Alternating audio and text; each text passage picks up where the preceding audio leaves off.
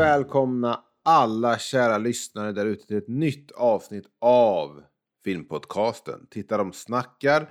Jag heter Emil och med mig har jag som alltid Lars Larsa Lasse från Vargtimmen. Hej Lars! Hej! Kul att vara här. Ska vi direkt kanske berätta vad Vargtimmen är för de som råkar ha missat det i sina liv? Ja visst, Vargtimmen är en podcast om eh, skräckfiktion, inte minst film. Som har hållit på i eh, ungefär sju år när det här spelas in och kommer ut. Och det är jag och en kille som heter Thomas som gör den. Och jag och Thomas växte upp tillsammans i Jönköping och det är ganska mycket nostalgi till vår barndom i Vargtimmen. Det är något som lite grann driver oss. Du har varit med två gånger tidigare i den här eminenta podden. Ja, jag minns ju tydligast Metallica. Ja, men du har varit med om Metallica två gånger. Ja, just det. Så kanske det är. Vilken koll man har. Some kind of monster och vad var det mer? Just det. Eh, så är det. Mm. Ja, vad hette den filmen ens? Through the Never. Ja, den var inte bra du. Nej, men samtidigt du vet. Varje filmupplevelse, bra eller dålig, är ändå någonting man lägger i ryggsäcken. Mm. På sin resa genom eh, filmlivet. Jo, men precis. Du har blivit lite någon sorts uh, hårdrocks eh, expert mer här i den här podden. Mm. Ja, men det är en roll jag känner mig ganska bekväm med. Ja, ja för att jag, vet- inte, ska vi nämna att du, att du är medlem i, i, i hårdrocksbandet Vampire? Ja, det, det kan man ju nämna för kontext. Men framförallt så är ju Kiss, som vi då ska prata om idag eventuellt, det är ju det bandet som jag utan tvekan har haft eh, alltså mest intensiv relation till i mitt liv. Eh, Jag vet inte, ska jag dra det som lite kontext eller vill du berätta om vilken film vi ska prata om först? Jag kan ju snabbast säga att vi ska prata om eh, filmen eh, Kiss eh, Meet, Meets the Phantom of the Park, originaltitel. Men vi ska prata om den europeiska versionen som heter Kiss Attack of the Phantom. Så vi kan väl sen kanske komma till skillnaden mellan de två versionerna. Men nu kan du få ge en kontext om du vill. Ja just det. Jo men eh, jag upptäckte ju Kiss när jag var 11 efter att det hade varit ett band som var lite grann såhär i bakgrunden i det här livet som man visste om men typ inte hade hört. Jag vet inte om någon minns hur det var 1994 men då var ju Kiss totalt osynliga i någon sorts allmänmedvetande. De hade gjort bort sig med en ganska överspänd här 90-talsskiva som heter Revenge. Och eh, betraktades som helt och hållet uträknade. Det här var alltså två år innan de gjorde sin comeback-turné där. Med smink. Ehm, jag såg videon till I Love It Loud från 1982 med smink. Och så såg jag videon till eh, God Gave Rock'n'Roll To You. Där det finns ett kanske 20 sekunder långt montage i eh, mitten av låten med olika videoklipp när de har smink och gör olika coola saker. Typ 1977. Och jag blev helt besatt av den här eh, känslan av att 70-talet var mystiskt, explosivt, passionerat, något helt annat än det jag satt med 1994. Eh, jag vet inte om folk minns det, men innan vi hade 80-talsnostalgin och Stranger Things och eh, liksom hela BMX walkie-talkie-grejen så var det ju 70-tals retro som gällde. Du som gillar Pearl Jam och grungebanden är ju såklart bekant med deras fäbless för 70-talets rockmusik till exempel. Men det här fanns ju även inom filmen. Minns exempelvis Pulp Fiction från året 1994. Det finns jättemånga fler exempel. Eh, så att gilla Kiss, som jag började göra som 11-åring 1994, det var också ett sätt att börja gilla 70-talet. Och eh, det var väl min första upplevelse av att eh, ja, men jag, jag kunde varit född 20 år tidigare. Eh, och jag önskar att jag var det. Men, men nu var det inte så. Jag, jag får liksom hacka i mig den eh, hand som givits mig. Ursäkta blandningen av bildspråk. Men alltså jag gick omkring och inte bara gillade Kiss utan kunde cykla iväg till olika bostadsområden i Jönköping. Där jag upplevde att det var en extra stark 70-talskänsla. Eh, och då var det ju egentligen alltså någon sorts tidig miljonprogramsarkitektur jag var ute efter. Något som jag idag tycker ser 50-tal ut. Men jag, men jag, kunde liksom känna av vibbarna på vissa platser. Om du minns eh, de här gammeldags eh, mopedförbudsskyltarna. Eh, där mopeden mer ser ut som en sorts cykel med motor på. Kan du se den framför dig? Nej, Nej låt okej. inte förstöra din story. Nej, kanske att någon annan som lyssnar på det här dravlet eh, förstår vad jag menar. Men sånt kunde jag liksom zona in på bara. Det där känns 70-tal. Fan vad gött. Eh, På samma sätt som jag tyckte att Kiss kändes 70-tal och det var jävligt gött. Hur som helst, jag lyssnade Okej, bara nu, på nu Kiss. säger... Jag tittar nu på skylten. Och, och jag, jag känner till... Jag, jag har sett den skylten, ja. Men jag, har- jag har inte haft... Jag har inte haft... Eh, jag har inte haft kanske den kopplingen till just den vägskylten. Nej. Nej, men jag, jag började lyssna på Kiss 94 och sen lyssnade jag bara på det fram till eh, 96 kanske. Det var ett par år där när det var extremt intensivt, en sorts prepubertal nostalgikick som bara pågick och pågick.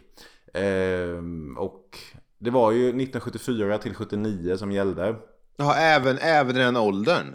Du kunde ändå redan då känna att här är det rätt, här är det fel. Ja, jo men det kunde jag tydligt känna. Sen var det lite grann, alltså när jag, när jag tröttnade på de uppenbart bra skivorna så började jag också lyssna på de uppenbart dåliga skivorna. Och det tröttnade jag ganska snart på och då började jag köpa CD bootlegs från 80-talet med titlar som eh, Kissing in the Pink eller eh, Just Like Monsters. Och om vi har med oss några äkta Kiss-fans nu så vet ni vilken total smörja jag pratar om. De här skivorna var inte billiga och de var inte roliga att lyssna på. Och, och där någonstans så tappade jag bort Kiss. Eh, men eh, jag hann i alla fall gå på två sådana här återföreningsgigs där, 96 och 97. Medan jag fortfarande var helt och hållet inne på detta. Eh, sen hoppade jag direkt från Kiss in på eh, black metal och, och började liksom lyssna på det som jag har hållit på med sen länge i livet. Men eh, ja, Kiss, det var intensivt och härligt. Då är du ändå en av dem som har fått se original line-upen live då. Men kände du då, alltså, kändes det så fantastiskt? Jag gissar att det gjorde det, men kändes det så fantastiskt? Eller kunde du liksom höra Peter Criss triggade trummor och eh, du vet att det inte riktigt var 70-talet? Den kritiken som kan komma lite idag mot även den perioden. Alltså, jag vet inte. Jag kunde inte bedöma det. Jag var 13 år gammal. Jag var i London på Wembley och totalt övertänd. Alltså det här var ju det absolut bästa jag sett i hela mitt liv. Det bästa jag hört, det bästa jag känt, det bästa jag upplevt. Det var magiskt. Sen var jag på dem på staden i Stockholm 97, eh, juni tror jag det var, med Hellacopter som förband. Och det var ju en betydligt sämre upplevelse. Men det var också för att det var så jäkla läskigt när man stod längst fram och det var 25 000 människor som också ville stå längst fram.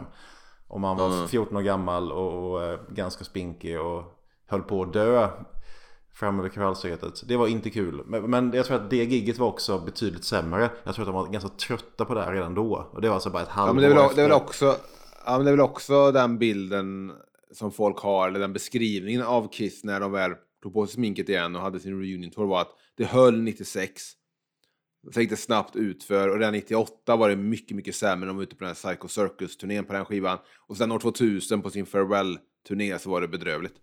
Ja, jo visst. Eh, Och, och jag hängde inte med där. Alltså när Psycho Circus, den låten kunde man inte undgå att höra. För den spelades ju lite överallt på den tiden. Men de här Sonic Boom och de här skivorna som har kommit. Jag, jag, vet inte ens vilket år den kom. Men det har jag inte hört och det vill jag inte höra. Och det kommer jag inte lyssna på någonsin i livet. För Kiss är ett sånt här band. Jag tror att Nicke Andersson i Helikoptern sa det i en intervju. Att det är ett av de här banden som inte fattar vad som gjorde dem bra en gång i tiden.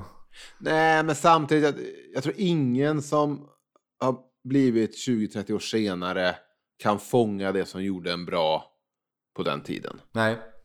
Man kan, liksom, man kan inte säga att de försökte verkligen ställa tillbaka klockan. Mm. Och de hade ju tur att när de var sminkade och man såg dem på lite långt håll så såg, det, såg de ungefär likadana ut som på 70-talet. Ja. Eh, det är lyxen med att, med att ha fet jävla clownsmink i ansiktet. Men eh, det går ju inte. Och deras, deras mål med den 96-turnén var, turnén var att det skulle vara 1977 igen.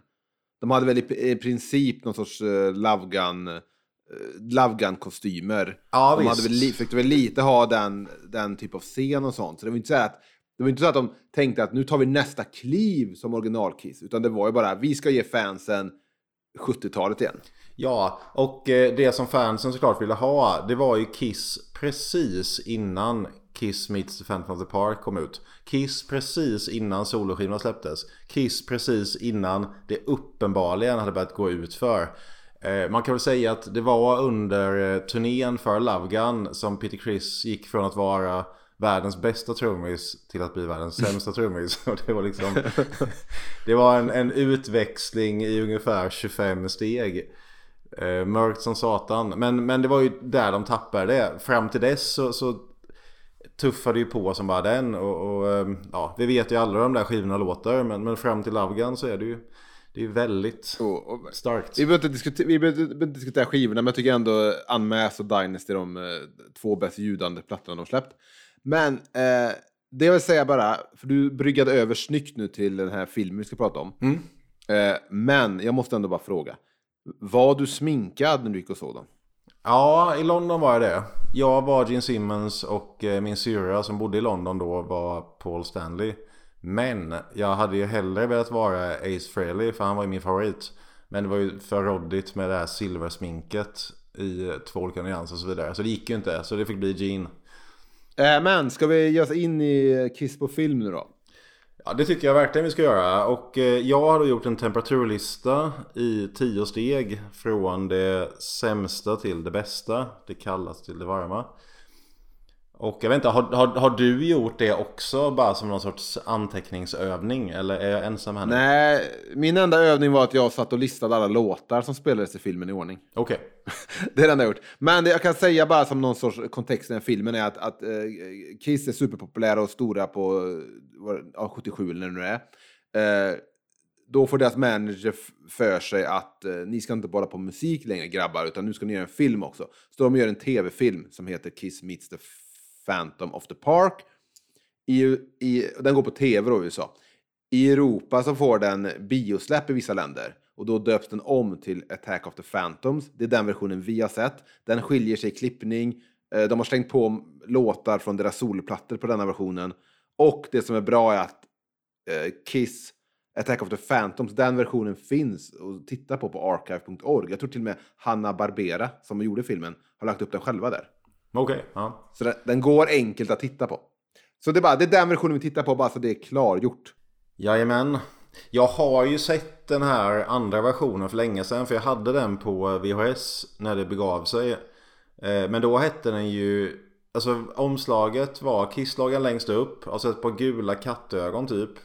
Och sen stod det Phantom of the Park längst ner. Så där finns en tredje titel kan man säga. Men jag vet inte vilken version det var. Jag, jag tyckte att det kändes som det var lite mer musik i den här vi såg nu häromdagen. Men, men jag minns inte, det här är ju 25 år sedan. För det, det, det, det, är den, den originalklippningen, den amerikanska tv-versionen har ju mer bara så här, äh, alltså nästan tecknad filmmusik i slagsmålscener och sånt. Ja, just det. Mm. Så därför tycker jag också att den här är lite roligare att se, för man får ju ändå mer kissmusik, på gott Ja. och ont kanske, men man får ändå mer kissmusik. Men ska vi dra igång med listan då, så att det här avsnittet blir färdigt någon gång? Ja, ja, men visst. Eh, det absolut sämsta med den här filmen, det kallas det. Eh, det tycker jag är, eller alltså jag vet inte vad jag ska säga här, men Jag börjar med att säga att det är skådespelet av Kiss-medlemmarna. Men det är lite orättvist, för det är ju inte skådespel.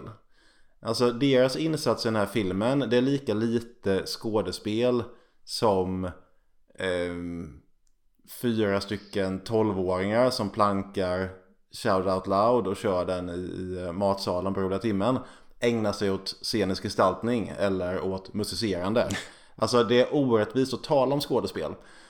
Eh, så jag väljer att ta tillbaka det nu så fort jag har sagt det och säga att det sämsta med den här filmen är snarare den undermåliga regin. Som vad jag förstår det har gått ut på att någon säger till de olika medlemmarna i Kiss vad de ska säga när kameran sätts på om 30 sekunder. Och sen så har de fått ett försök på sig. Mm, det blir inte så bra men vi hinner inte ta om det. Så det här är någon sorts walkthrough-regi. Som gör det ännu orättvisare att tala om, om skådespel då. Så kanske är det den undermåliga regin som, som är det absolut sämsta. Men det är inte heller riktigt rättvist. För den här stackaren som har regisserat den här filmen. Eh, jag minns inte hans namn. Han har väl inte gjort så jättemycket bra grejer varken förr eller senare. Men han har ju ett ganska kackigt manus att jobba med. Och eh, det har säkert kompromissats fram och tillbaka in i sista sekund. Eh, till exempel så var ju Ace Frehley ganska missnöjd med att han bara hade en replik i originalmanus. Och den repliken var utropet Ah! Så han fick liksom snacka till sig fler repliker. Eh, tydligen så var tanken att Ace Frehley inte skulle prata alls utan bara säga Ah!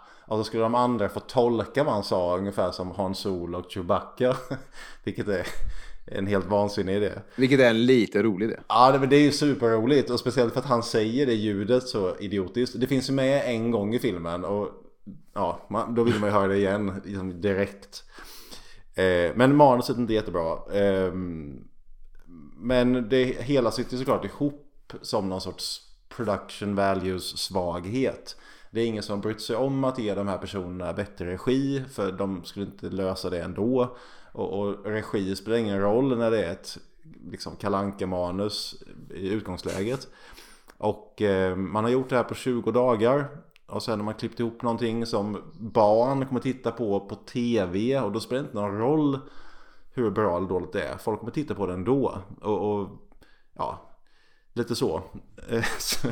och där är jag väl kanske tillbaka till att Kiss insats i den här filmen, den är fan inte bra oavsett vad det beror på. Vad säger du? Uh, att nej, och det är väldigt, det, det, blir närmast konstigt hur mycket jag uppfattar det som att de bara kallt läser replikerna rakt ut. Mm. Det är som de är inspelade i ett vakuum mm. och inte liksom reagerar på varandra. Men om vi ändå ska säga någon som försöker lite mer än de andra så tycker jag ändå att Gene Simmons med, som ändå också fått lite effekt på sin röst, han ska låta lite mer demonisk. Mm. Han ändå försöker ju vara nästan lite serietidningskaraktär i filmen. Så han, han skulle jag ge mest en guldstjärna ändå. Mm. Medan eh, Paul Stanley är värdelös, Ace Frehley är värdelös, men han har ju en inneboende charm bara i hur jävla konstig han ser ut men samtidigt majestätisk. Ja. Och sen eh, Peter Chris är väl också dålig, men Peter Chris är väl också dubbad tror jag. Ja visst. han, vägrade väl, han vägrade väl dyka upp sen när han skulle spela om sina repliker så att han är väl helt dubbad. Så att... Hans italian och New York-accent var tydligen totalt obegriplig. Um, så det gick inte att använda hans originaltagningar oavsett om de lät okej okay eller inte. Så lät inte han okej. Okay. Uh, och sen Gene säger du bäst. Ja men det, det är väl rimligt. Det är väl han som har agerat i lite filmer sen under 80-talet. Och, och eh, parallellt med att Paul Stanley mer eller mindre skrev och spelade in typ eh, Asylum och Crazy Nights själv. Så eh, var ju han med i lite olika actionfilmer. Ja, I Paul Stanleys bok så nämner han ju det att de skulle släppa den här um, Smashes, Trashes, mm. en Hitch, eller, äh, den, den samlingsplattan på 80-talet. Yes. Han skriver, han skriver i sin bok att då eh, såg han till att han var störst på omslaget och stod längst fram. Mm. För att han, han till slut liksom eh, men vägrade dra Gene med sig längre som hade då i princip vänt ryggen åt Kiss och försökte istället breaka som skådis och så var det på Stanley som, eh, som drev hela det företaget som är Kiss. Så då, då var det så här, ja, då satte jag mig ändå själv störst. För det var, Kiss var mitt band. Och då, då, då, skulle, då, då valde jag att stå för det. Ja, det är ändå subtil kommunikation på något sätt. Men jag vill ändå säga att 80-talet, visst, man pratar, det är väl eh, Paul Stanleys eh, årtionde då, om vi pratar om, om Kiss eh, karriär och liv. Men jag tycker fortfarande fan Gene ändå har de roligaste låtarna. Han har alltid haft... Jag tror han är latare än Paul Stanley och han, han tittar mycket mindre på trender. Och han, han har väl mindre kanske känsla för hur man skriver eh, en, en låt som det ska låta. Men jag tycker fan Gene har mer något, någonting så här... eh, Jag tror att hans Beatles-kärlek ändå skiner igenom i att han har lite småkul med sina låtar. Jag menar typ som en låt som Plaster Caster eller eh, vilken låt det nu är. Sånt skulle aldrig Paul Stanley komma med, för han mer tittar på så här, okay, hur kan jag kopiera Bon Jovi eller hur kan jag kopiera vad som är hett just nu. Så jag tycker fan att eh, Gene Simmons är fan en roligare låtskrivare under alla decennier. Ja, jag, jag respekterar din eh, argumentation där, men, men jag håller inte alls med. Utan jag, jag är ett stort fan av Paul Stanleys så här, pampiga pop-hårdrock som, skulle jag vilja hävda, har inspirerat Bon Jovi en hel del, snarare än, än andra hållet. Om man lyssnar till exempel på I Stole Your Love eller Love Gun, om vi ska hålla oss till den skivan, så är det ju det här gälla och lite ja, natttonade, superromantiska, storslagna soundet som, som blev stort sen, eh, tio år senare med, med Desmond Child och Bon Jovi och sådär. Men, men Paul Stanley var ändå, han var ganska tidig på den bollen. Eh, någon sorts brygga mellan 60-talspoppen och 80-tals hårdrocken. Där mycket 70-tals hårdrock bara är blues 12 och, och någon sorts eh, bensinångor. Så, så hade han ju den här ganska finstämda och gälla uttrycksformen under 70-talet. Jo, men på du vet, uh, Come On and Love Me och så här, alltså det fanns ändå en rivighet i hans röst fortfarande. Någon sådär, New York fanns fortfarande i honom på något sätt. Gränderna i New York. Men sen på 80-talet så blev det ju bara ett försök att sjunga så jävla högt och jobbigt som möjligt. Mm. Jo men det, det har du rätt i. Och då, det var då också han sjöng sönder sin röst troligtvis då. Men ehm, eh, även om, man, om det finns vissa bangers, på exempel Asylum, som är en riktigt bra skiva. Ja, den har sina poänger. Det ska gudarna veta. Okej, men ska vi gå upp till punkt nummer två? då? Ja visst. Och jag vet inte om det är jag som är dum. Men jag säger eh, kronologin. Eller logiken inom citattecken. Eh, mellan scenerna inbördes. Alltså jag fattar inte riktigt hur länge den här filmen utspelar sig. Och, och i vilken ordning grejer händer. Är det en dag från middagstid till midnatt typ? Eller är det tre dagar i rad och Kiss giggar alla tre kvällarna? Jag, jag, tror det, jag tror det ska vara så att Kiss spelar tre kvällar. Okej, för det... Då har jag nog tänkt fel när jag går in i den här filmen. För jag tänker att det här är någonting som händer... Ja, under en... Alltså som, som bonnjävel så tänker man att det är klart att Kiss bara spelar en kväll per stad. Så sen ska de vidare. Sen- ska de till London eller Tokyo eller någonstans där det räknas. Ja, nej men då, då har jag helt missuppfattat det. Men jag tycker att det var lite otydligt det här att de skulle spela där flera kvällar i rad. För det hängde inte jag alls med på. Ja, nej men vilket innebär att eh, när de här bedrövligt inklippta konsertbilderna dyker upp första gången. Så blir det ju som en sorts märklig forecast för mig. Så här bara, oj, det här kommer vi vara med om senare ikväll. Men eh, tillbaka till intrigen nu och så är det någon sorts dagsljus här. Total förvirring. Ja men så, så såg jag den här filmen. Det som gör det också lite konstigt tror jag är att filmen är så liten och isolerad och utspelar sig i princip enbart på det nöjesfältet. Så det är svårt att veta om det finns någon värld annat än den här nöjesfältet och då komprimeras ju tiden. Så Ja. det känns nästan bara som en feberdröm som går mellan natt och dag. Du vet, och ibland sitter, sitter liksom Kiss och spelar Beth. Mm. Som någon sorts jävla, bara någon sorts jävla så grekisk kör i bakgrunden. Mm. Det kanske är tecken på någon sorts konstnärlighet. Ja, kanske. Kan du bara helt kort återge filmens handling? Jag tror jag har missat det. Kiss ska spela på ett nöjesfält i USA. Där finns det en galen snubbe som har jobbat med att göra såna här dockor och typ robotar till det nöjesfältet. Eh, han får sparken, men han är galen. Jag vet dock inte riktigt vad, vad hans mål är i filmen.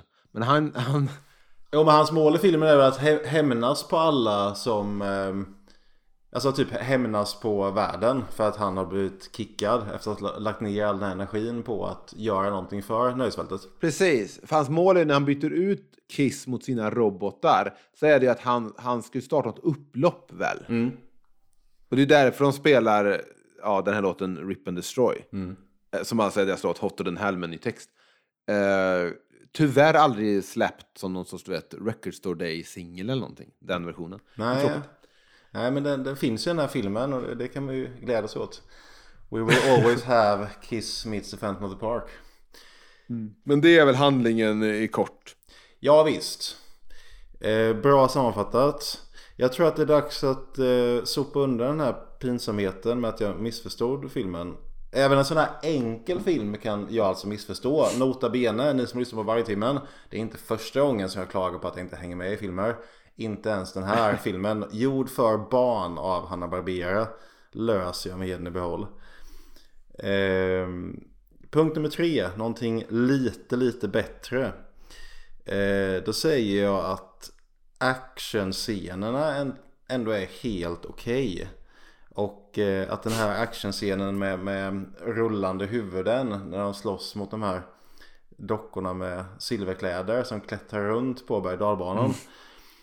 Eh, om man vill vara snäll så är den oväntat bra och har kanske någon sorts Clockwork Orange influens. Eftersom folk hoppar från höga höjder och, och eh, gymnastiskt liksom kickar in i varandra och så vidare.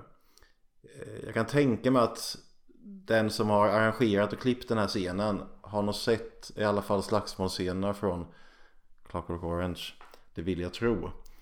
Eh, sen är ju klippning och timing naturligtvis skit med moderna mått mätt. Det måste man ha klart för sig. Men jag minns redan eh, när jag såg den här som ja, men kanske 12-åring att jag upplevde att det var ett bra drag i de här fight-scenerna. Att folks huvuden flög av. Det kändes nästan lite Mortal Kombat nivå. Även om det inte var en droppe blod. Så jag ger viss cred till det.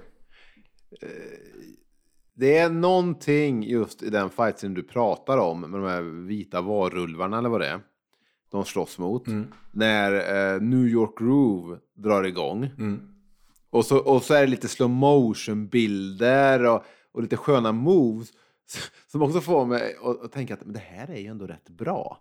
Alltså det, det känns lite modernt att dra på en, en sån poplåt som ändå New York Groove är. Eh, Eh, med det bitet och allting till de här slow motion sekvenserna så jag tyckte det limmade väldigt bra. Jag har dock inte sett eh, originalversionen så jag vet inte hur det låter i utan eh, Ace Frehleys sololåt på soundtracket.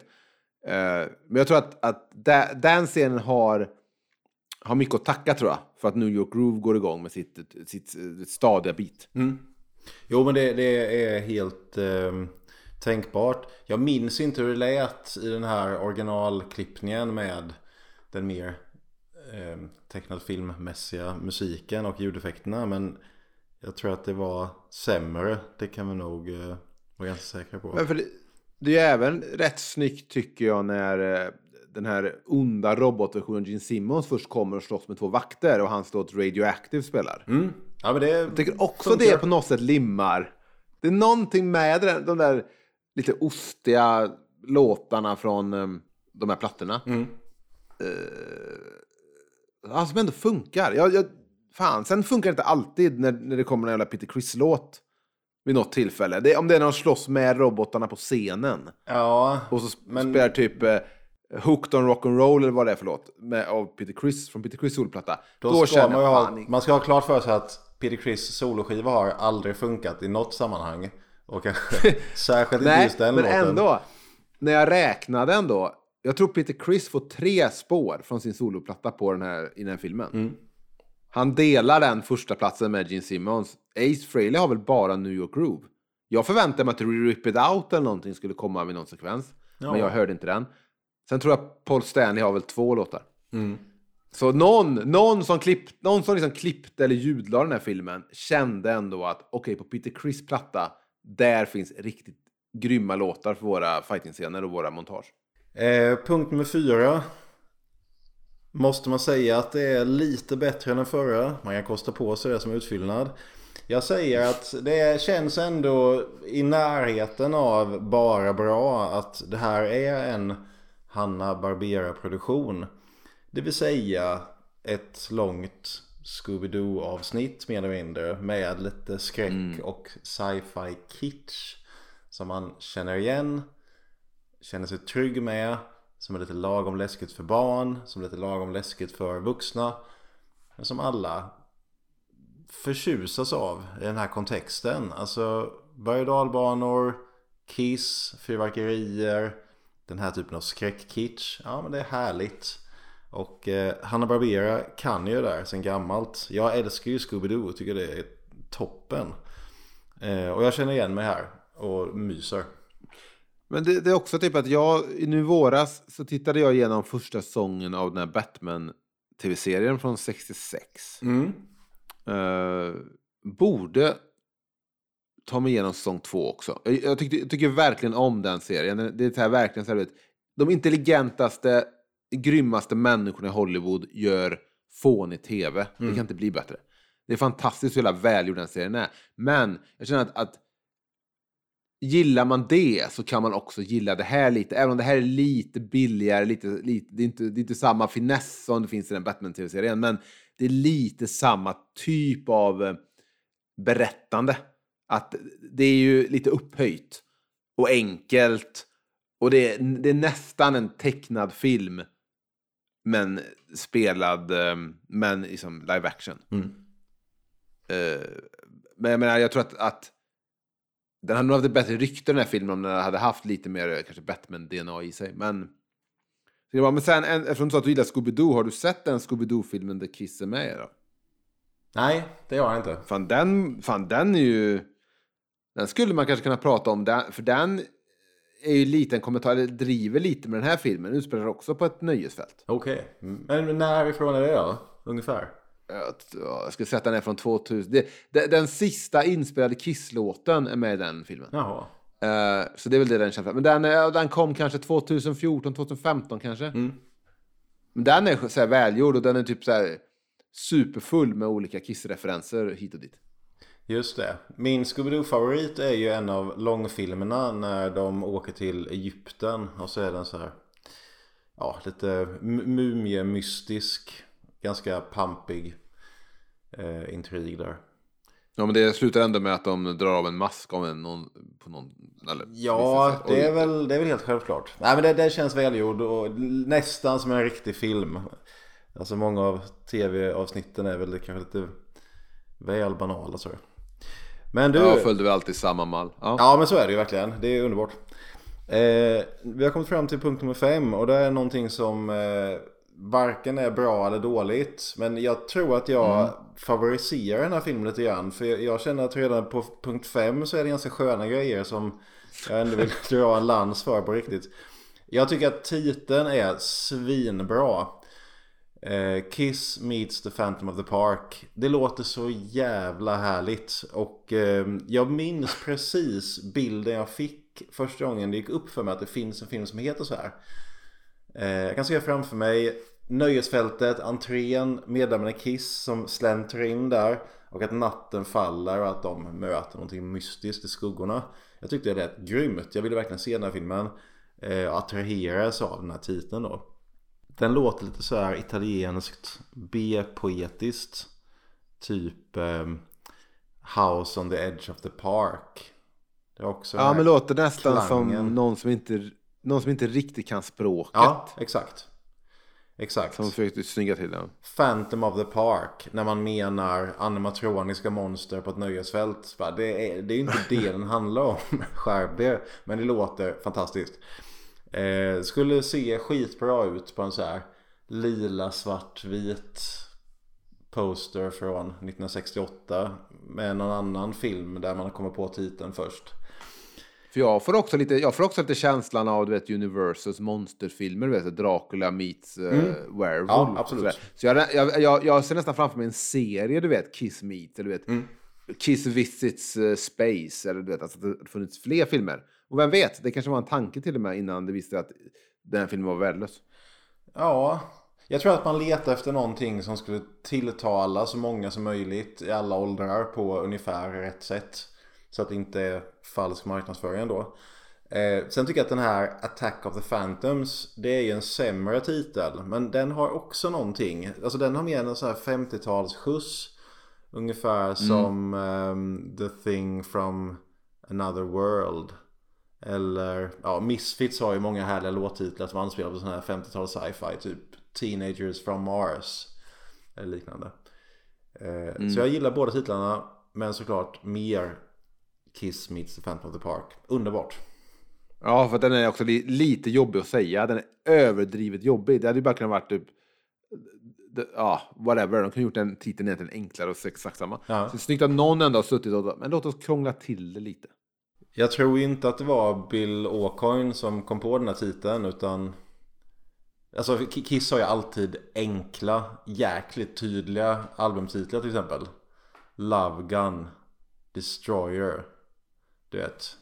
Ja, Rock'n'Roll Over kanske är lite eh, knepigare men ja, Dress to Kill. Love, Love Gun tycker jag... Love Gun vill jag bara säga tycker jag är trist att de har döpt efter låten. Ja Men det betyder också typ kuk Och ingenting var ju viktigare för Gene Simmons 1977 Än att hans liksom Public image skulle anspela på sex Jo, men däremot kan jag säga då. Jag tycker fan Dynasty är en supersnygg titel. Ja. Eh, Creature of the Night är en supersnygg titel. Jag kan även tycka Psycho Circus är en snygg titel. Ja, sådär Men, men den känns mer, eh, vad man säger, Batman Arkham Asylum grejen Lite mer vuxen, nästan åt Slipknot-hållet va? Det ska jag hålla med om. Sen hade de ju sen direkt efter det kom ju den här eh, Carnival of Souls. Eller direkt efter, den släpptes väl tidigare där. Den, det är den skivan de spelade in och sen uh, la en jävla låda. Ja, För att de uh, återförenades med, ja, whatever. Carnival of Souls, också en rätt snygg titel. Ja, jo men den är väl fin. Det, eh, jag har inte sett den filmen, den är säkert jättebra. Vilken film? Uh, Carnival of Souls är en ganska klassisk eh, skräckfilm från 60-talet. Inte sett. Jag såg att han, regissören till den här, till den här filmen vi pratar om, Kiss Attack of the Phantoms, eller ja, han, har kanske inte han- jag gissar att han inte alls var inblandad i, i den europeiska klippningen. Men hur som helst. Eh, han hade gjort en film, jag kan faktiskt ställa frågan till dig om du har sett den, jag blev lite sugen. Eh, han gjorde en film 1965 som heter The Woman Who Wouldn't Die. Ja, just det. Men det är så här sexploitation-grej va? Möjligtvis, det står inte mycket. Eh, Plotten är, via, eh, via Wikipedia kommer detta. A man who murders his wife is haunted by her and eventually goes to his own death. Det har något, det har något med de här, för jag, det, det har kommit ett gäng så här, bara skräp, direkt från så någon jävla skräpkorg har det bara slängts in massa filmer på Netflix. Mycket så brittiska, någon har väl fått rättigheten till en massa brittiska gamla svartvita jävla filmer som ingen någonsin har sett eller brytt sig om Okej. som nu finns på Netflix. Så jag har sett ett par av dem och det är bara så här äh, gött att se filmer som man inte vet någonting om men som ändå är någon, det, det är en intrig nog att de underhåller en och en halv timme. Och det känns som att det skulle kunna vara en sån film. Men, eh, men ja, du, jag lämnar över till dig att kanske röra upp till punkt nummer sex. Då säger jag manusidén. Galen vetenskapsman gör animatronic-dockor i Tivolits källare. Får kicken och vill be hela världen dra åt helvete. Det är något väldigt härligt med eh, den här, vad ska man säga, eh, skuggsidan av nöjesfältet. Alltså vad pågår här under dygnets mörka timmar när det är stängt och tillbommat och, och ingen får komma in? Ja men kanske allt möjligt. Bortom kaninlandet, precis, och du vet, om man ser kaninlandet från sidan. Som, eh, när man, när man var Liseberg som liten så tänkte jag alltid på det här, så men vad finns... För de bygger upp de här små världarna, alltså kulisserna för varje åkattraktion lite runt omkring. Jag har alltid varit intresserad av vad finns bakom det. Ja. Vad händer om jag ser det här från, äh, från en annan vinkel? Ja. Jag får gåshud eh, när jag tänker på det här nu och du pratar om det. För att det är en så, ett så starkt minne från min barndom också. Eh, och jag kan också koppla det till till exempel eh, när jag var på Gröna Lund första gången. Då var jag väl sju kanske. Och så fick jag åka spöktåget. Och eh, ja, det är väl ganska läskigt. Superläskigt för en sjuåring givetvis. Men man kunde inte riktigt hålla isär det här att ja, men, det är människor som jobbar här. Kanske bara har det som sommarjobb. För att det är lite kul och det här ska bara vara roligt. Alltså, det, det här är inte någon sorts inblick i en ond mardrömsvärld. Utan det här ska ju bara vara roligt.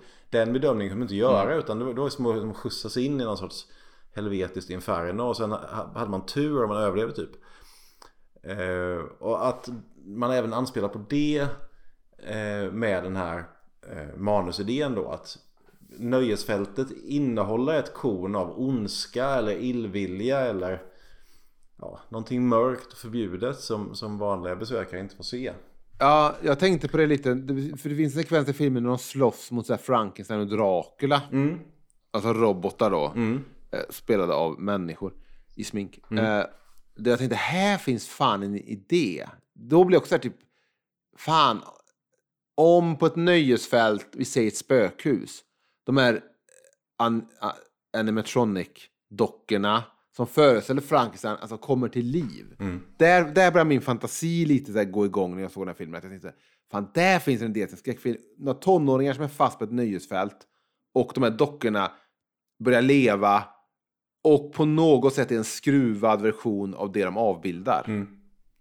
Det fanns någonting i det jag tyckte var intressant. Det, det var någonting när Frankenstein kom där och mumien som eh, Gene Simmons slåss mot. Så jag bara, fan det finns någonting i det här med de här dockorna. Det är lite samma känsla eh, från, ehm, eh, vad fan heter den filmen? House of Wax. Den har lite den känslan, och nu snackar jag alltså Paris Hilton-filmen. eh, som är underskattad skräckis, bra skräckis. Det är någonting med de här jävla dockorna som börjar leva. Som, det är någonting. Det finns något där. Jag håller verkligen med och eh, det tar oss upp till punkt 7 faktiskt. Någonting ännu bättre än den här manusidén. Och det är den setpisen som används vid två tillfällen väl. Alltså att eh, först ett ungdomsgäng med ligister hamnar i någon sorts materialrum i källaren på tivolit. Och får slåss mot eller försöka komma undan olika, ja som du nämnde, Mumien, Dracula, lite av varje så här. Eh, alltihop då någon sorts radiostyrda dockor som agerar ungefär som humanoider men som då inte är mänskliga på något sätt. Eh, dels det och sen den här slutstriden. Eller inte slutstriden, för slutstriden sker väl på scenen mellan Kiss-kopiorna och Kiss-medlemmarna själva. Men någon sorts upptakt till slutstriden där Kiss-medlemmarna har hamnat i det här materialrummet och får slåss mot samma monster. Det var tydligen någon som tyckte att det var en ganska bra idé och att man kunde återanvända den där coola dekoren och alla märkliga figurer som folk både kände igen och inte kände igen. Eh, Så det gillade jag väldigt mycket. Det tyckte jag var härligt. Jag tyckte till och med att det var Alltså med ribban lågt lagd så snuddade det vid läskigt när de här ligisterna gick omkring i det här rummet och ännu inte riktigt hade fattat ifall det var dockor eller människor eller vad det här var för Det märkligt blev lite så här, det blev lite en skräckfilm för barn då. Ja visst, absolut. Den lite följde ju skräckfilmens struktur där när de går runt eh, och, det, och försvinner en efter en. Men det var ändå gjort för typ 11-åringar. Ja visst, men, men då säger jag så här att eh, precis som bra ungdomslitteratur även ska vara njutbar för en vuxenläsare så kan skräck för barn vara helt okej för den vuxna tittaren så länge det slår an rätt strängar och på något vis exploaterar barnet i en. Och, och när någonting utspelar sig på ett nöjesfält och man hamnar i fel rum och, och står öga mot öga med mumien i sin med mumien i dess sarkofag. Då är det någonting som slår an där, barnet i en. Ja, Men finns det någon, eh, du som ändå eh, kan skräck, även om du är här, är här som hårdrocksexpert. Fin, Vilken är liksom den stora eller den bästa skräckfilmen som utspelar sig på ett nöjesfält? Alltså mitt knee svar är ju tråkigt nog Funhouse av Toby Hooper. Men eh, jag har för mig att den inte är något vidare. Så, så det är väl ett ganska dåligt svar. Det säger jag bara för att jag inte kom på ett bättre just nu. Är det inte någon American eh, Horror Story säsong som mer eller mindre utspelar sig på ett nöjesfält? Eller minns jag fel? Jag har bara sett pressbilder av den där clownen som ser för jävligt ut. Jaha, för det här... Det känns ändå som en, en bra spelplats för skräckfilm. Ja, o ja. Verkligen. Men det, det, har väl, det har väl då kanske inte använts så jävla mycket. Nej, det är en av eh, Final Destination-filmerna, kanske om det är trean som Ja. utspelar sig på ett tivoli delvis. Fan. Den som start, Ja, den här första jävla sekvensen är väl i alla fall på ett nöjesfält. Ja, jo men så är det. Fan, är det den jag såg i Uppsala? Har den någon scen även i en pool? Ja, just det. det. Ja, vänta nu. Det kan vara fyran också. Eller femman. jag såg Oklart. någon... Jag såg någon Final Destination-film, jag har sett det 2009, i Uppsala på en dejt. Ja, okej. Och, Var det eh, han som hör- blir utsugen ur sitt anus via en poolventil? Ja, ka- ja, kanske. Det är någonting med en pool i alla fall. Och möjligt att någonting sugs. Mm. Men, för då, det var en sån dejt där... Det var en sån dejt, det här är väl enda gången det har hänt kanske i världshistorien. Men i alla fall, på den, här, på den här dejten så höll vi hand. Mm. Och jag har, har, har levt ett liv där jag har rätt mycket handsvett. Mm. Så hon väl släppte min hand och torkade av handen på sitt byxben. Ja, och sen höll vi inte hand mer. nej okej. Det minns jag när jag satt och tittade på den här Final Destination-filmen. Ja, Minns och dock du önskade att du kunde svalka i den här poolen. Dödsfälla eller inte. Ja, ja, men sånt finns Har, också. har ni snackat? Har ni snackat Final Destination i varje timme? Ja, det var ju bara tidigare i våras som eh, vi faktiskt gjorde ett avsnitt om alla delarna där. Och eh, det var ju inte, det var inte alla som var bra, men det var inte alla som var dåliga heller. Jag är lite sugen nu på att se om dem. Då hade jag kunnat lyssna på det sen. För jag, jag, jag, vill, jag vill minnas så här. Lite likt hur fan så filmerna den jävla res, liksom den kurvan som de filmerna gjorde. Man säga, att första Final Destination är en jävligt bra isolerad jävla skräckfilm med en tillräckligt bra jävla Twilight Zone-premiss. Ja. Andra filmer vet jag att väldigt många uppskattar för att den där äh, första jävla galna sekvensen på den motorvägen med timmerbilen verkar vara en sån grej som verkligen äh, påverkar folk. Ja. Att man har suttit och varit orolig för att ligga bakom en lastbil och sådär. ja. Så, sen fan minns jag inte vad som händer i 3, 4, 5. Jag har nog sett två till i alla fall. Men jag har ingen minne av de filmerna. Nej, ja. Men första är ju, är ju fan... Jag ville säga att den är skitbra, men Ja, jag, jag jag vet inte om det riktigt stämmer. Men den har ju en oslagbar år 2000 nostalgi. Som jag minns. ja, den, har den, där, eh, den har den där, plocka in någon skådis från Dawson's Creek så gör vi en skräckfilm. Ja. eh, grejen. Den är en del av den vågen. Inga precis. problem. Fem stycken svävande ansikten på postern så är det färdigt sen. Men fan, tänk på tvåan nu. Jag tror tvåan slutar med, spoiler, att någon måste dränka sig själv och komma tillbaka till livet för att bli kvitt. Ah, jag har för mig att tvåan slutar med något långbord utomhus. Där det kommer flygande en hand och landar i någons prinsesstårta eller någonting. Det är en sån eh, jump scare eh, grej precis i slutet. Jag har för mig att det är Jag utomhus. ska se om. Jag ska, nu skriver jag upp här att jag fan ska se om första Fan Ja men gör det. Det, det håller den för. Okej, vart är vi på din lista? Ja, vi är uppe vid punkt 8 och eh, inte förrän nu så är det ju läge att nämna den lysande musiken. Jag hade på känn innan jag såg om den här att det bara skulle vara de här sönderspelade radiohitsen som eh, Rock'n'Roll All Night eller Shout It Out Loud eller någon av de här låtarna som man är glad om man aldrig mer hör i sitt liv för att de är så sönderspelade. Men så enkelt var det inte utan här finns till exempel en eh, fantastisk liveversion av min favoritlåt I Stole Your Love från Love Gun skivan. Och det här är en äkta eh, livetagning då från att de spelar in den här filmen. Det är inte dubbat med studieinspelningar som på många andra ställen. Eh, och det jag särskilt gillar här är att eh, det är lite lite dist på sången. Även om det såklart mm. är oavsiktligt. Och sen så är det en ganska överstyrd delay-effekt i, i slutet av sista raden i varje vers. Alltså att ljudet ska studsa till några gånger eh, innan, det, innan sången tonar ut. Och det låter jäkligt tufft. Det låter som om eh, den som styr ljudet inte riktigt har kontroll över grejerna och så blir det lite slumpartat aggressivt på ett väldigt bra sätt. Sen har vi den här nattscenen du nämnde när de sitter och kör Beth akustiskt. Och eh, jag har aldrig hört den akustiska versionen tidigare. Det är säkert sådana här spår som eh, seglar runt på, på bootleg-scenen. Det, eh. det följde med en akustisk version på den här. De släppte Destroyer i någon så här 45 års superutgåva ah, okay. mm. i år. Ja. Eller om det var slutet förra året. Och där var det med en akustisk bass. Jag undrar om det kan vara den här versionen. Ja, Eller en helt annan. Det kan det nog vara. Det vet jag inte. Jag tyckte att det lät som det var en um, ident... Alltså, det lät som sången mm. var identisk. Och så hade de bara mm. spelat in uh, kompet igen. Men mm. det var ingenting av de här um, syntstråkarna från skivversionen.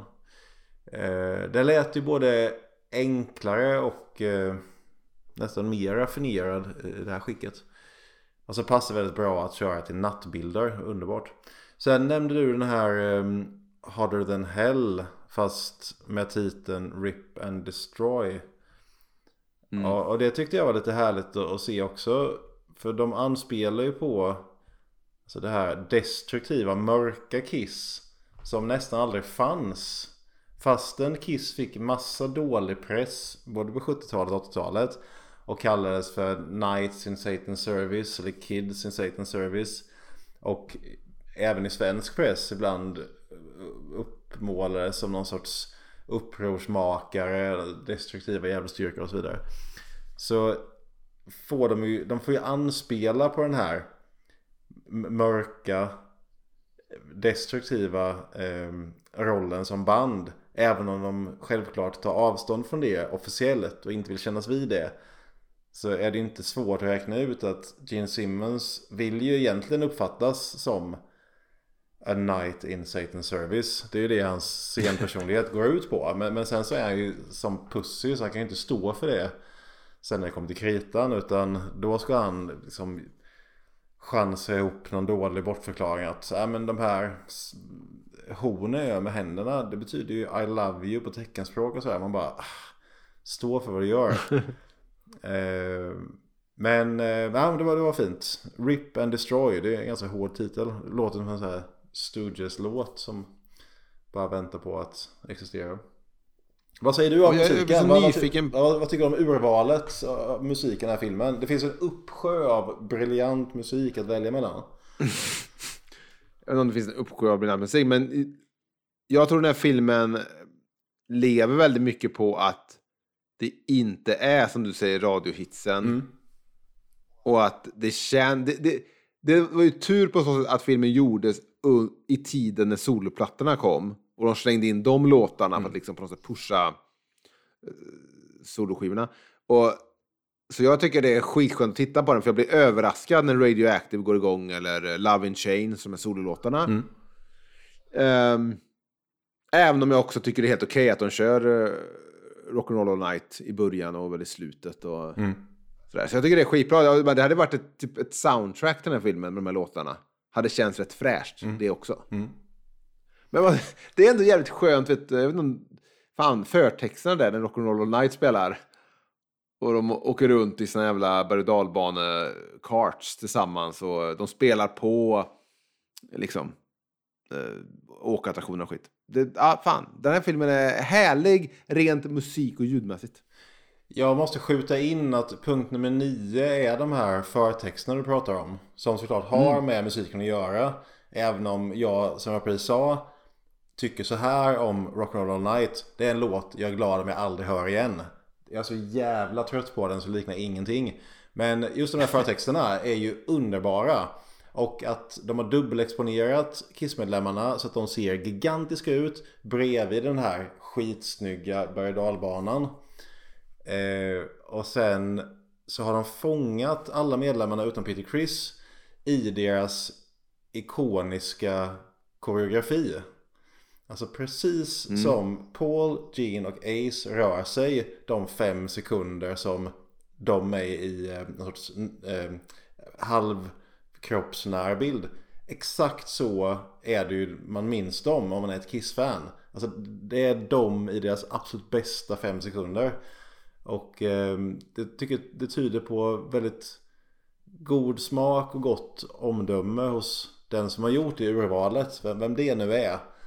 Att det ser så jävla bra ut. Alltså jag får ju så här... Det, det finns ju en viss det finns en viss kreativitet också i det ändå att liksom fan Peter Criss och trummar liksom på något jävla paris ja, fan det är. Någonting runt och så påminner om en trumma. Ja. det är så jävla dåligt.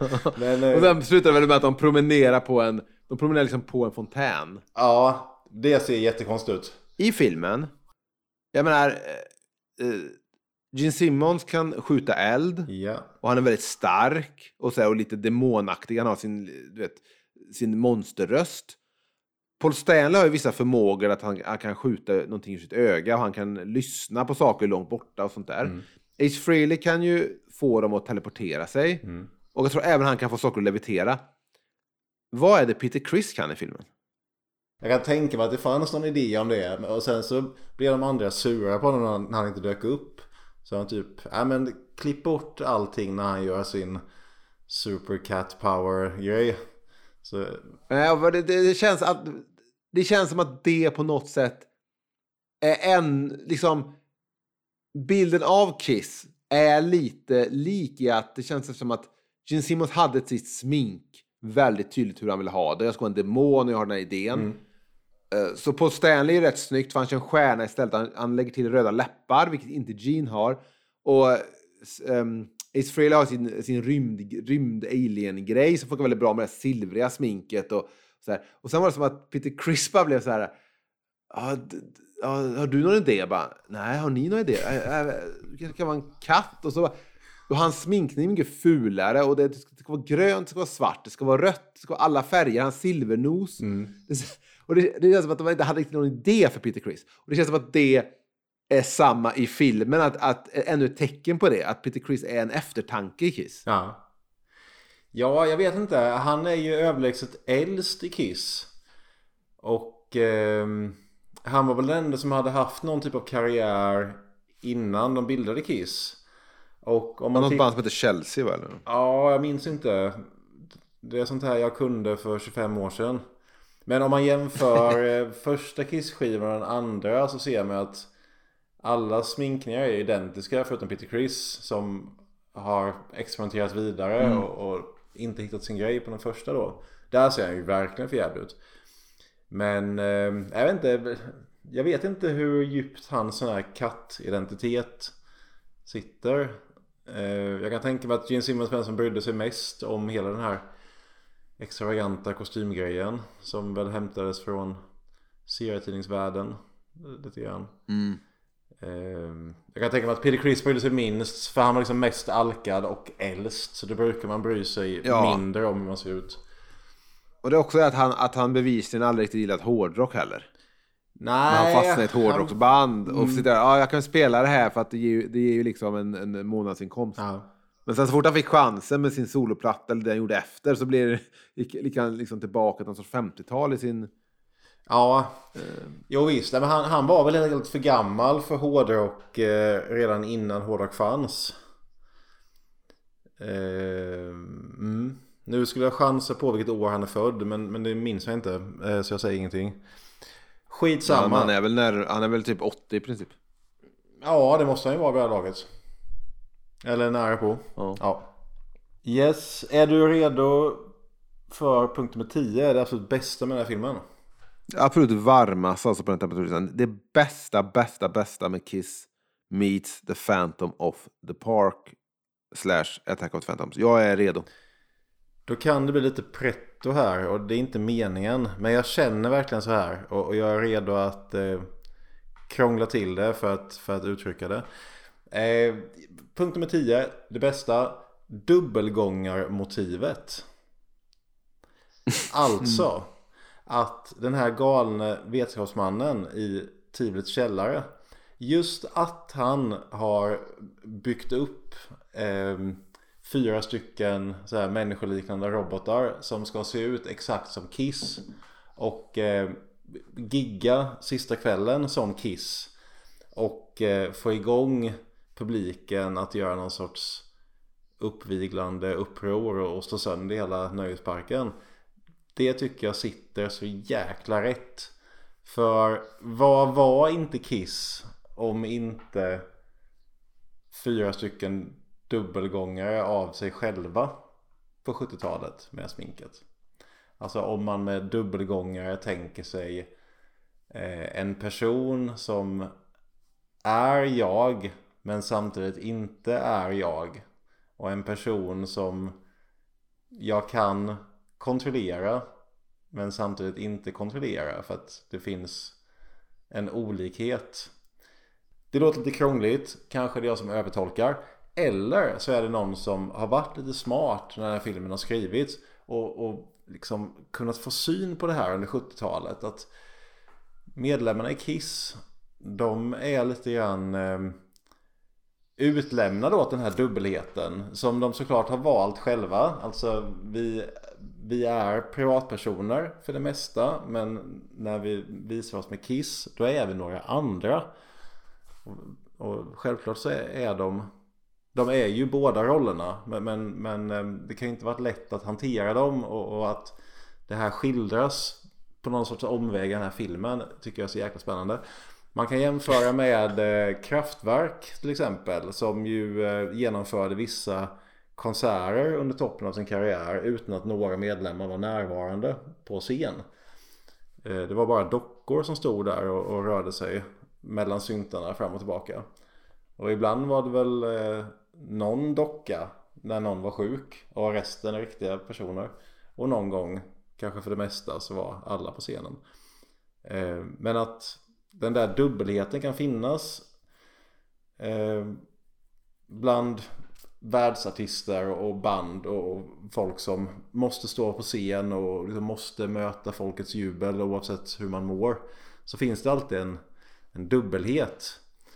Eh, och att det på något vis är gestaltat här. Även om man måste vara på humör att, att tolka in det ena och det andra för att få syn på det.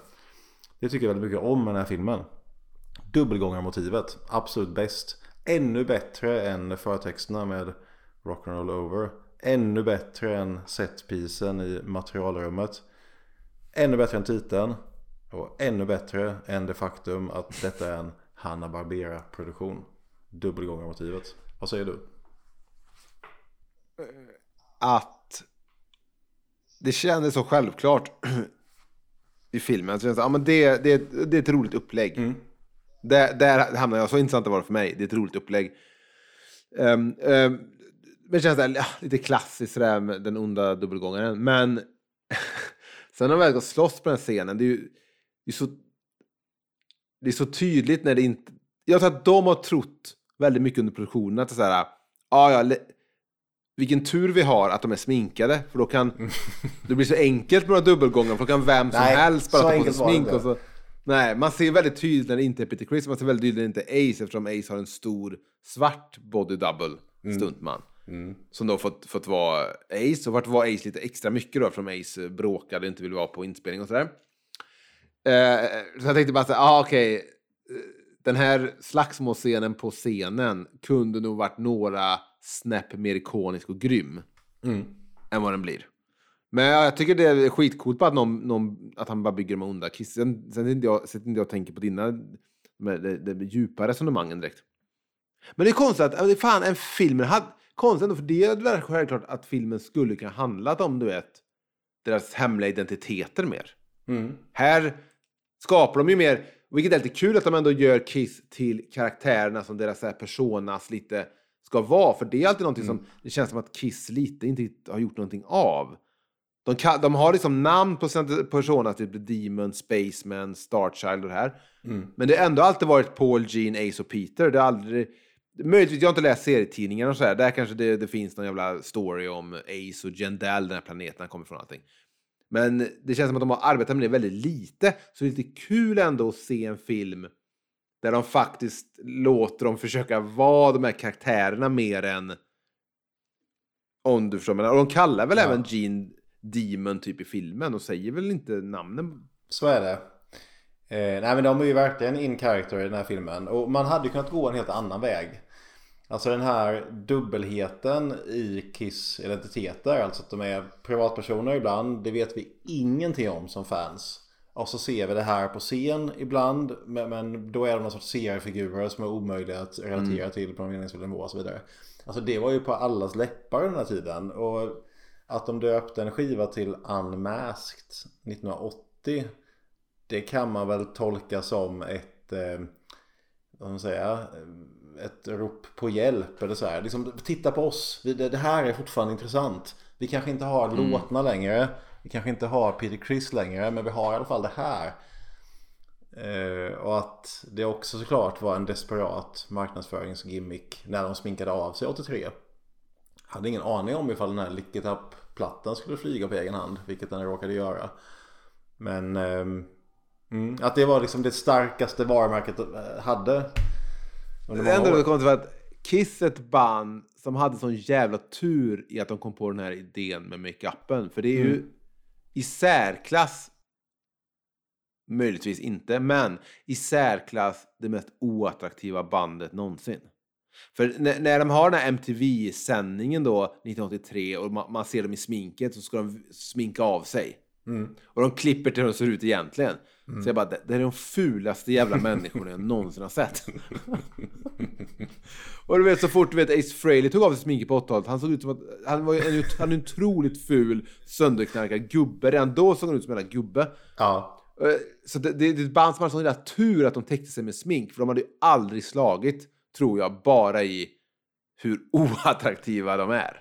ja men så kan det mycket väl vara. Och ehm, det är också såklart genialt. Alltså hela det här att skapa ett mysterium kring ett band. Det var väl inte så Ja. många som hade gjort det tidigare. Idag så är det ju mer eller mindre legio bland hårdrocksband. Att, ja, man, ska välja vad man delar med sig av till fansen och det är bra ifall folk vet lite lagom lite och sådär. Vilket Ghost är ett briljant exempel på. Men det finns ju hundratals liknande band som försöker uppnå det här med att ska finnas en distans till publiken och eh, den här rollen vi har som musiker den ska vara helt frikopplad från rollen vi har i övriga livet. Det är bättre om det är så. Eh, sen ska vi se, det var något mer att säga om det här med dubbelgångarmotivet. Jo, vänta. Det är ju också, och nu säger inte jag att det här är någonting jättebra med, med filmen, att det här eh, tillåter sig då, men Alltså genom att ha det här destruktiva Kiss som eh, någon sorts dubbelgångare i filmen, alltså de här onda dockorna, så får ju Kiss också, de, de får ju leva ut sitt destruktiva rykte, i alla fall i några filmminuter, utan att de behöver stå för det. Och jag tror att det fanns ett behov hos Kiss att få leva ut det här dåliga ryktet och vara demoniska och vara destruktiva och bejaka liksom den, den mörka klangbotten i Kiss-varumärket. I alla fall ibland, i alla fall i några minuter. För det kanske hade blivit lite väl barnvänligt vid den här tiden och man kan inte bortförklara liksom precis vad som helst med att det bara handlar om vänskap och kärlek. Så här, om man är en 25 år gammal rockstjärna som kan göra vad man vill då är det ganska mycket i ens liv och tankar som inte handlar om liksom, barnvänlig kamratskap. Och och det måste ut på något sätt. Jag jag tror att det här dubbelgångarmotivet i den här filmen det, det är också det är som en ventil för de här destruktiva impulserna som givetvis eh, totalt artistiskt världsherravälde föder. Alltså man, man, eh, man vill ju såklart göra någonting med all den makt och all den beundran man får alltså, som man får som, som rockstjärna. Eh, jag tror jag blev trött i huvudet. Jag, jag kunde inte riktigt eh, slutföra den tankegången. men, men eh, jag hoppas att du, du förstår vad jag menar. Dubbelgångmotivet som ventil för det destruktiva Kiss som hela tiden finns i skuggorna. Ja, men sen är det så här, det, det där är lite perspektiv och vad det destruktiva är för att jag har också alltid liksom sett Kiss för mig, okej i början var det lite garagerockigt och lite så här, men det har ändå alltid varit, Kiss har alltid känts som ett band som, som, som handlade om att uh, ja, vi hålla på med rock'n'roll för det är andra populära band. Mm. Jag har aldrig känt av att det finns en genuin kärlek till, eller du vet, men sen Neil, Young, Neil Youngs, eller Leonard Cohens drivkraft till att uttrycka sig poetiskt genom musik, eller vad det nu kan vara. Mm, mm, mm. Utan det alltid känns som att Gene Simmons och Paul Stanley mobbade tjocka ungar som inte haft så lätt under sin uppväxt eller varit lite ensamma nördar, de läser serietidningar. Vill ha tjejer, och hur får vi tjejer? Vill jag spela gitarr och starta rockband? Mm. Och jag tycker lite deras låtar visar väl på också det. Den där, alltså de första låtarna att... Ja. Mm. Det känns mycket som att Kiss var en kopia, men så smink, kopia av mycket annat. Mm. Men så sminkade de sig och så råkade det breaka. Mm. Men sen kom, och det destruktiva, visst, det, det finns väl där, men... Eh, det känns som också med Ace och Peter som kommer. Mm. Som ändå jo, levde med men, det där. Men Gene Simmons eh, var ju sexmissbrukare och är väl det fortfarande. Alltså han var ju, eh, ja, snack, Jo men det kan hända, det kan hända vem som helst. Jo, det kan hända vem absolut. Som helst. Men, men han, hade ju, han hade ju makten och berömmelsen att, att leva ut det på, jag vet inte, han, han har väl inte legat hälften så mycket som han själv säger men, men det är väldigt mycket. Eh, så alltså det, att det finns en, en destruktiv och, och, mörk impuls i, i Kiss mm. eller i vilket stort band som helst. Det tänker jag är oundvikligt. Det är ingen som vet vilka demoner Paul Stanley brottas med. Han verkar ju så jäkla uppåt och, och eh, Men det tror jag inte på ett ögonblick. Han måste ju Han måste ju haft någonting av det där mörkret i sig också. Annars hade han inte stått ut i samma band som de där idioterna i massa år. Jag gissar att det ändå var pengar, kändisskap som, som liksom är limmet i det bandet. Jag tror inte det finns någon kärlek mellan, mellan dem. Jag tror inte det finns Nej. kärlek till det. Jag tror inte de har känt någonting inför sin egen musik heller. Jag tror det bara, det var, det var ett sökande efter kändisskap till att börja med bekräftelse. Mm. Och det är det som har hållit ihop bandet under alla tider. Det, det, det, det bara osar av så mycket missgynnsamhet och avundsjuka ja. i bandet. Och ja, det gör det verkligen. ja, och falskhet och... Um, det är så otroligt jävla grunt band.